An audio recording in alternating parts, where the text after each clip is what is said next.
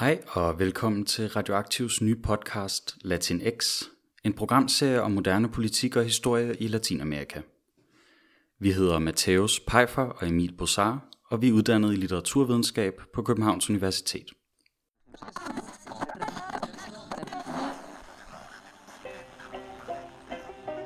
Du lytter til Radioaktiv, hele Venstrefløjens podcastkanal. Vi bringer de nyeste nyheder fra klassekampen, dybtegående interviews, nørdede analyser og knivskarpe debatter.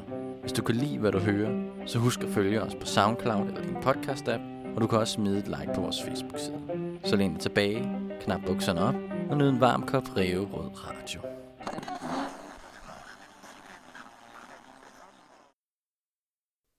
Latinamerika som region er i meget høj grad underlagt vestlig og særlig amerikansk magtudøvelse. I mange årtier har USA og dets allierede på forskellige måder forsøgt at sikre sine økonomiske interesser, særligt ved at underminere de latinamerikanske nationers venstrefløje. De borgerlige medier er et vigtigt værktøj til at legitimere disse indgreb. Selv de danske medier er med til at male et meget snævert og tendentiøst billede af udviklingerne i området. I denne podcast opsøger vi diverse eksperter for at få et mere nuanceret perspektiv på latinamerikansk politik og historie. I disse første episoder har vi lagt fokus på Brasilien. I 2019 valgte landet en ny præsident, Jair Messias Bolsonaro. Det markerede et voldsomt skift fra den politiske bane, landet ellers havde været på i et årti. Vi har undersøgt, hvordan det er kommet så vidt. Hvordan er Brasilien gået fra at have en arbejderregering til at vælge en højere ekstremistisk præsident på ganske få år? Brasiliens moderne politiske tidslinje er relativt kort – Landet blev styret af et militærdiktatur fra 1964 til 1985, hvorefter det gennemgik en proces med gendemokratisering. I vores program zoomer vi endnu længere ind. Vi skal snakke om historien, der startede i 2002, hvor Arbejderpartiet vandt regeringsmagten og frem til i dag. Fagforeningsmanden Luis Inácio da Silva, Lula i folkemunden, blev valgt som præsident i to perioder, hvorefter hans efterfølger Dilma Rousseff overtog i 2010.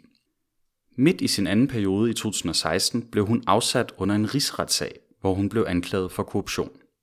Dertil blev hun tilsyneladende impliceret i en omfattende skandale, der gav genlyd selv i de danske medier ved navn Operation Car Wash. Det var officielt et angreb på den omfattende korruption, der florerer i brasiliansk politik. Udefra lignede det, at den dømmende magt greb ind over for den udøvende magt, der havde strakt sig ud over sine beføjelser. Det var altså angiveligt et korstog mod korruption i politik på tværs af fløjene. Vi har snakket med professor Georg Walter Wink om, hvad der egentlig skete dengang i 2016. Han er lektor i portugisiske og brasilianske studier på Københavns Universitet og ekspert i brasiliansk politik og historie. Han var villig til at hjælpe os med at udfylde de huller, der er i de borgerlige mediers version af historien. De fremstillede det som en retfærdig straf af korrumperede politikere, der så på en eller anden måde førte til, at en højere ekstremist nu sidder på den øverste regeringspost i det største land i Sydamerika. I sidste afsnit hørte vi om, hvordan den tidligere præsident Lula, der stod til at være Arbejderpartiets repræsentant under valget i 2018, blev fængslet. Det forhindrede ham i at stille op på grund af sammensværgelser fra Arbejderpartiets støtteparti og dommeren Sergio Moro. I dette afsnit hører vi om, hvordan de politiske intriger førte til valget af den højere ekstremistiske Bolsonaro, og hvilke konsekvenser det har haft for landet. Interviewet foregik dog før coronavirusens udbrud, hvorfor Bolsonaros manglende evne til at takle denne ikke er med. Til slut giver Geo et bud på, hvordan Brasiliens fremtid måske kan se ud.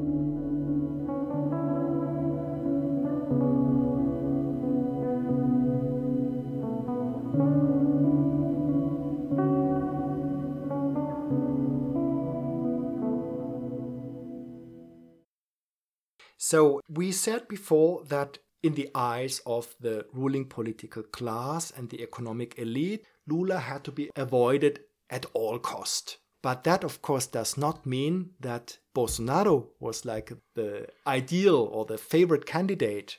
Far from that. They would have preferred a center candidate, like, for example, Meirelles from PMDB or like Geraldo Alckmin from the Party of Brazilian Social Democracy, which had been the party of several presidents. So it would have been kind of natural that power gets back to the social democrats quotation marks because uh, it's only the name, right, They don't have anything to do with social democracy. The thing is that the impeachment, which was fueled by the claims against corrupt politicians, all the impeachment, actually, to, to do an impeachment, you need uh, some reason, you need uh, the majority of the Congress, and you need the power of the streets. You can't do an impeachment against the will of people because they will perceive that as not legitimate, right? The impeachment was fueled systematically by the battle against corruption. And that was, of course, meant to justify the impeachment. But it had a side effect, which was not predicted. And the side effect was kind of the bashing of all politics. Because even though the, the corruption narrative was really targeted at Dilma Rousseff and the Workers' Party, people were not so stupid to believe that. So they understood that as a proof that actually the traditional politicians are, in a way, all corrupt.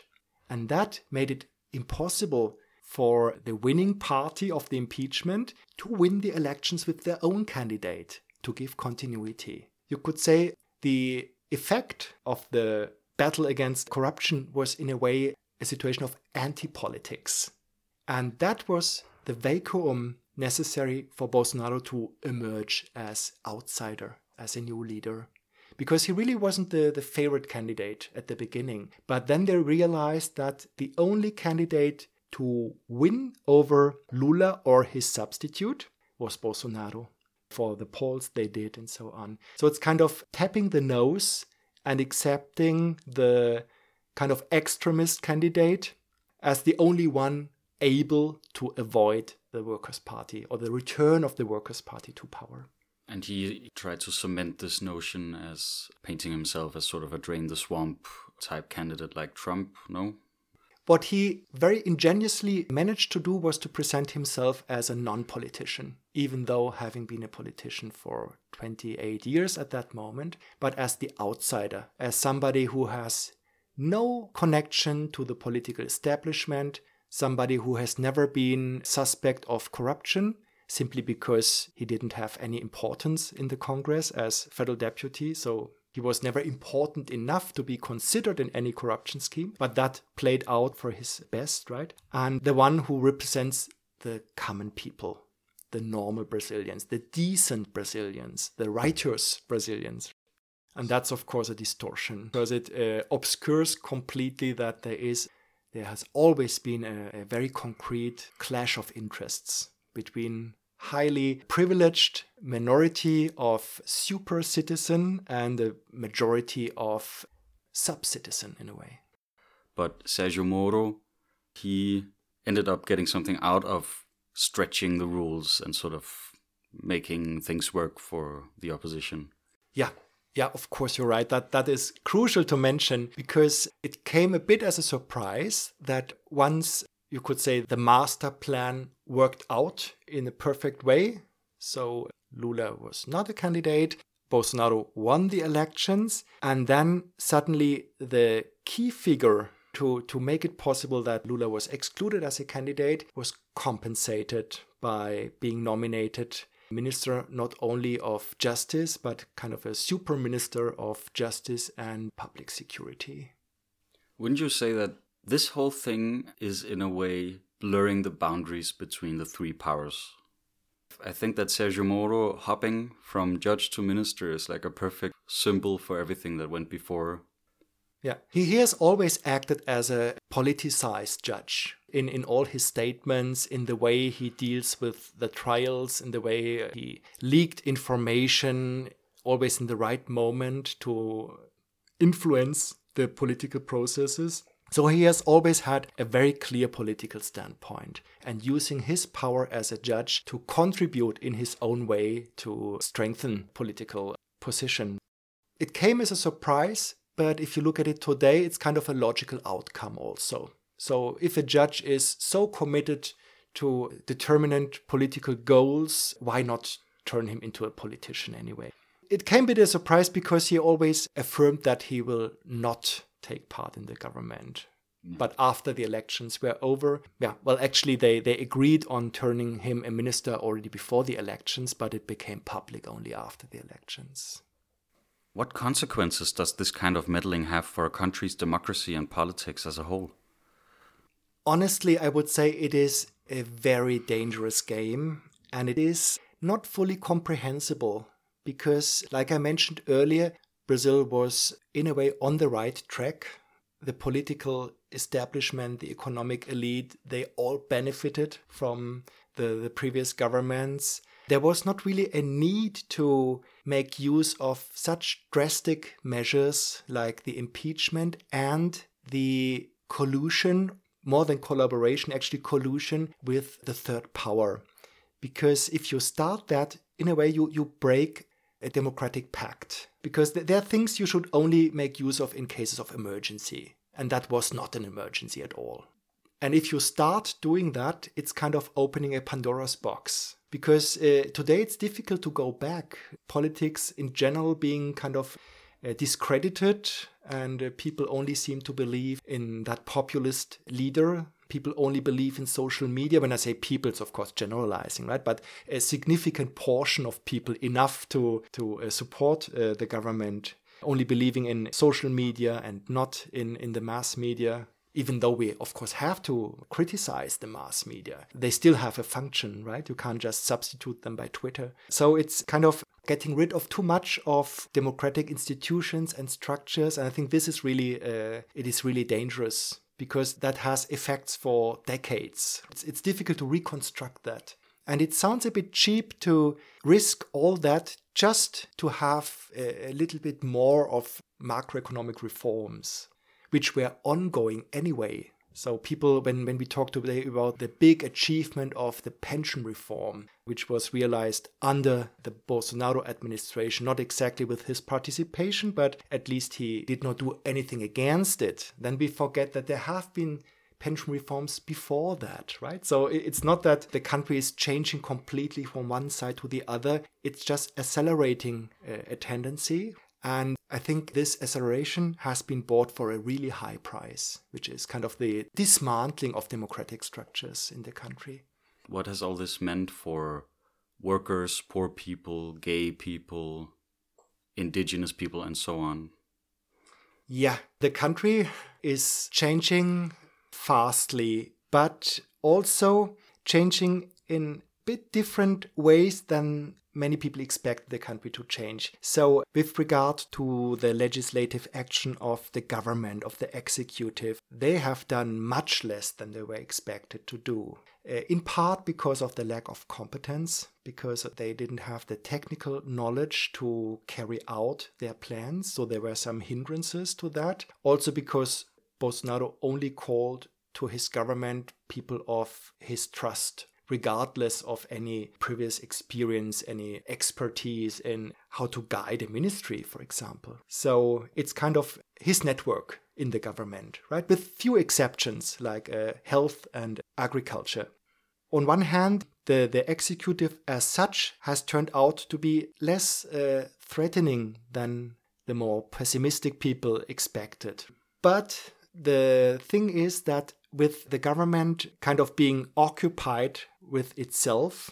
Some people say they are their own opposition, right? You can't even make opposition against the government because they are so disastrous and contradictory that they are their own uh, opposition. The Congress has free hand to carry out the so called reforms. And that's a new thing in the Brazilian history because that means that the country has turned into like a semi official parliamentarism. The Congress is doing politics, it's not the government. So I mentioned the pension scheme reform before. The merits for that, if there are to be given any merits, because the reform is also highly controversial. But who did that was the Congress, it wasn't the government. The government rules through provisional decrees. Provisional decrees are kind of temporary laws, which then, if not confirmed by the Congress, they are just deleted, right? So they, they expire. And that's all what they have done mostly so far. Some very ridiculous laws like making it optional to use a children's seat in the car and things like that. So um, the, the danger comes from another side. And I think that is more the climate created in Brazil by the government's discourse. That's much more dangerous. So it's a climate inviting people to take benefit from the situation. That goes for the security forces, it is sometimes outspoken, sometimes it is between the lines. That's why I call it a climate. It's a climate of impunity for violent policemen, for example. If there's a chance to clean up now, to, to really uh, fight back on narco traffic and so on, with all means, do it now. And the same goes also for land occupations, of course, not by landless people, but those who already have lands the size of Zealand, right? So to expand the agricultural frontier. So deforest now, it's the right moment. There will be no persecution. So that's about the climate, which I think is the most dangerous part. And there's a third dimension, and that is uh, what is called the rigging of state bureaucracy. And that's something the Bolsonaro administration really does very efficiently. And that means in Brazil, I think that's very different in countries like Denmark. The executive power is allowed to nominate persons of, of their confidence to direct state bodies. That can be, for example, a research institute, a state owned research institute. It can be uh, the Statistic Bureau. It can be all these agencies in telecommunication or agencies about the oil sector. So, wherever the state is present with regulation and coordination, the president has the right to nominate the directors and the highest ranks of uh, these bureaucracies. And that's something they really did a lot. We are talking here about something like half a million of positions in, in all of the country, right? So by nominating the right people in, in quotation marks in that sense, you can, that's not uh, through democratic means in a way, you can kind of direct these institutions in certain ways. And um, that has had a really strong impact, for example, on the indigenous rights, on environment, I think a bit less on LGBT rights because um, that's probably the field they they also perceive that it's maybe not the priority, it's not necessary, even though they strengthen the traditional family and everything. It could also be because this is the minority with less rights institutionalized. So you can't do a lot by nominating bureaucrats, right, to take care of that. But by nominating people and by, for example, cutting budget. Uh, I will take as an example IBAMA. Uh, that's the Brazilian agency responsible for controlling environmental laws. This agency still exists, so they did not close the agency, and that's exactly the strategy, but they cut the budget. I think it was 40% of the budget and they did not nominate at the beginning anybody to take care of. So they just fired and did not nominate anybody, right? So that paralyzed IBAMA. They didn't have any gasoline to go out and check and they didn't really have a leader to coordinate things. And it's, it's about these subtle ways of, it's almost a sabotage of democratic institutions, which is ongoing. And when I say sabotage, there's another brilliant example for that. So whenever these agents of the Environmental Protection Agency, when they go out to check, for example, if there's illegal logging or illegal gold washing or whatever, they of course enter an area of high risk for their lives. So they only go with police protection, right? With protection from the military police because they can't defend themselves. They just have jeeps but no arms. Through internal guidelines, the administration decided that the military police can't be activated anymore to protect IBAMA. It's not a new rule, a law, it's just an internal practice. It's about guidelines. And that made it literally impossible for IBAMA functionaries to get to the hotspots and to do what they are supposed and obliged to do. And that means to control illegal activities against the environment interfering in the state bureaucracy mm. in order to paralyze parts of the state bureaucracy which would be against against the overall goal of making this moment of Brazil like the moment where laissez-faire is just allowed whatever is good for the economy and then it's of course not the national economy it's the economy of certain actors is now allowed We've talked a lot about the issues that affect Brazil internally, but on the other hand, we know that the US has a long history of backing right wing politicians in Latin America to secure their financial interests. Could this be one of those cases? It would make all sense, right? But it's it's really difficult to prove. It's like always, we can suspect because we think about who benefits from a certain situation, but there are no robust proofs to do that. And that means the counter argument is that is conspiration theory. And then when half a century passes or 40 years, then we get access to the archives, to the documents of uh, CIA and uh, foreign ministry and whatever, then we can see, and that's what usually happens with regard to the military dictatorship in Brazil, for example, in 64. At that moment, everybody suspected of some participation of the United States in that coup d'etat conspiration theory. And then 40 years after, they opened the archives or most of the archives, and then we could see all these telegrams between the ambassador of the United States in Rio de Janeiro by that time still. And it was all worse than we imagined, but too late, right? So I think the same will apply this time again. So we, we mentioned several times the fight against corruption, which is, of course, an important thing. And you couldn't say that there's something wrong with fighting corruption, right? So even though we all know that there is no possibility to have a, a corrupt society with zero corruption, we should still pursue that uh, goal of reducing corruption as much as possible, right? The problem in Brazil is that corruption is understood in a quite particular way. It is almost always understood as public bodies being corrupted. So the focus is clearly on the state. The state is the problem, and not on the corrupter, which is in most cases private businesses. So that's one problem.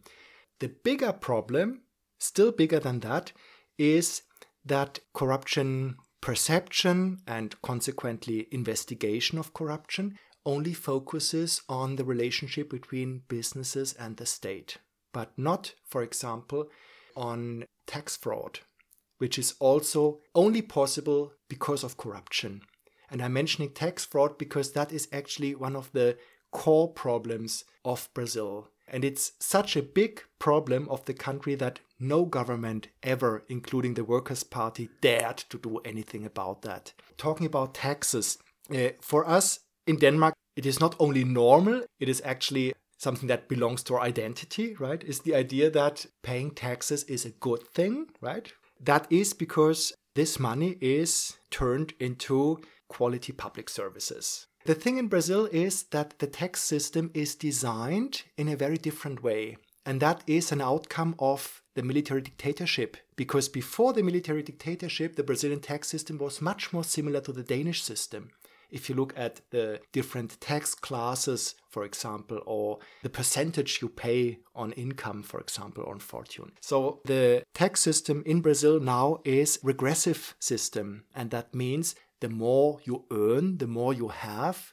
the less you pay. And how can that be? It, it, sounds like completely weird, right? But it is possible because, different from most other countries, tax collection in Brazil is done mainly through consumption taxes and not through taxes on income or on property. And as you probably know, consumption taxes are the most unfair taxes because everybody buys a liter of milk per day, let's say, or two liters of milk. And it's the same price for everybody, independent if you earn 2,000 kroner per month or 200,000 kroner per month. So that's how the budget of the Brazilian state is collected through consumption taxes and to a far lesser degree on income taxes.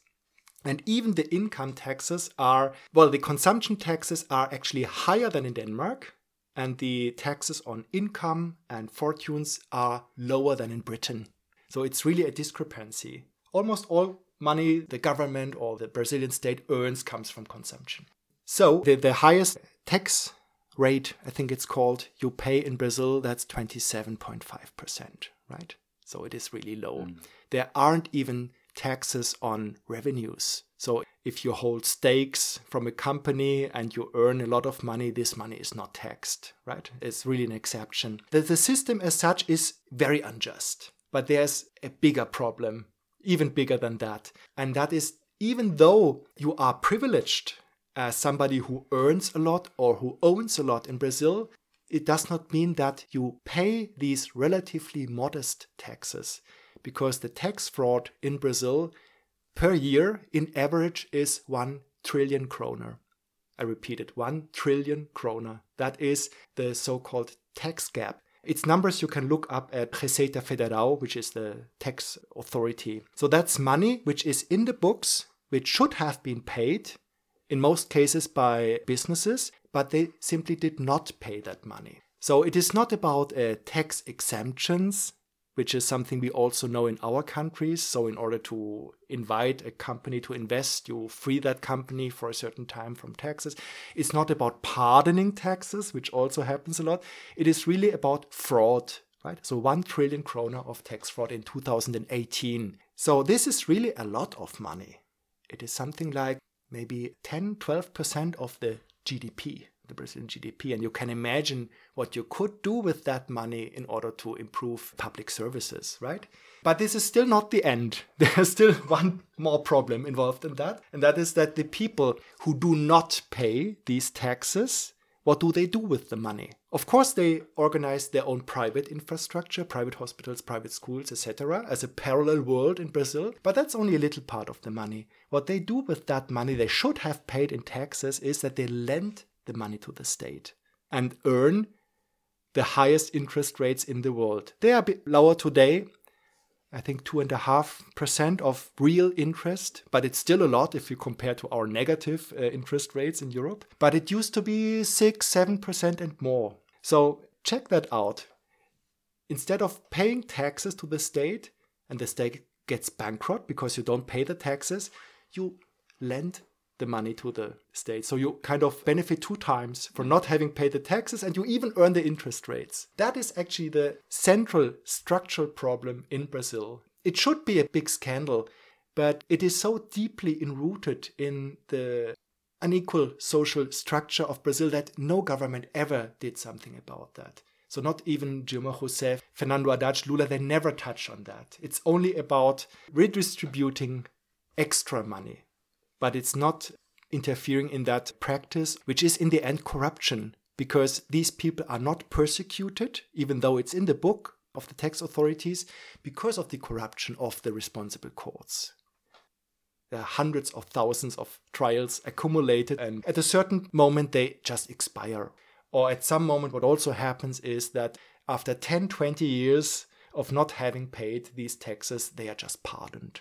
It's a bit frightening that when you look at guidelines, for example, for Danish businesses, how to succeed in Brazil, right? How to establish your business in Brazil. They always recommend as one of the first steps contract a really good lawyer agency or lawyer office specialized on taxes. And it's also important because sometimes people have the impression that Brazil is not a rich country, right? So they are somehow limited in giving assistance to lower classes and so on. But they are not. They are a very rich country. The problem is that they transfer money from the poor to the rich. Lula did a lot of appeasement during his, and much of his success is based on appeasement. And Haddad was maybe also sort of an appeasement strategy and so on. What would be a good strategy for the years to come? I mean, what what is to be done now? What we call center left or leftist in Brazil, they never changed the structures. They kind of lowered a little bit the level of suffering, right, in that sense. So it's a, it's a bit of symbolic rights, right? It's a bit of avoiding the most extreme misery, right, by paying Bolsa Familia, which is values like 600, 800 kroner per month for a family, right? It is very palliative, if you can say. It is not tackling the causes at all, not at all. The causes of inequality in the Brazilian society, which are manifest in, for example, the regressive tax system. It could be dangerous because you only can redistribute extra money if the conjuncture is going well. And as soon as there is a need to cut expenditure and so on, you have to take from somebody because that was always like the taboo. You can't take from anybody. The same for the land reform. You can't just take land from somebody who owns like a, a Zealand because 500 years ago somebody declared that to be uh, his land That, of course, sounds a bit like a revolutionary discourse.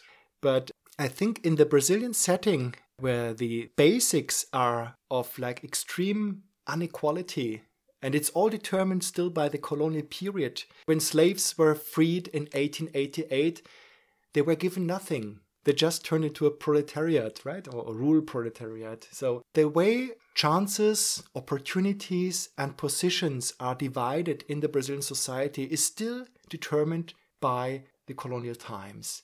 So, how to change that without taking from somebody? Or you have like a really wonderful boom, and the boom gives so much extra revenues that you can lift the poor ones, right?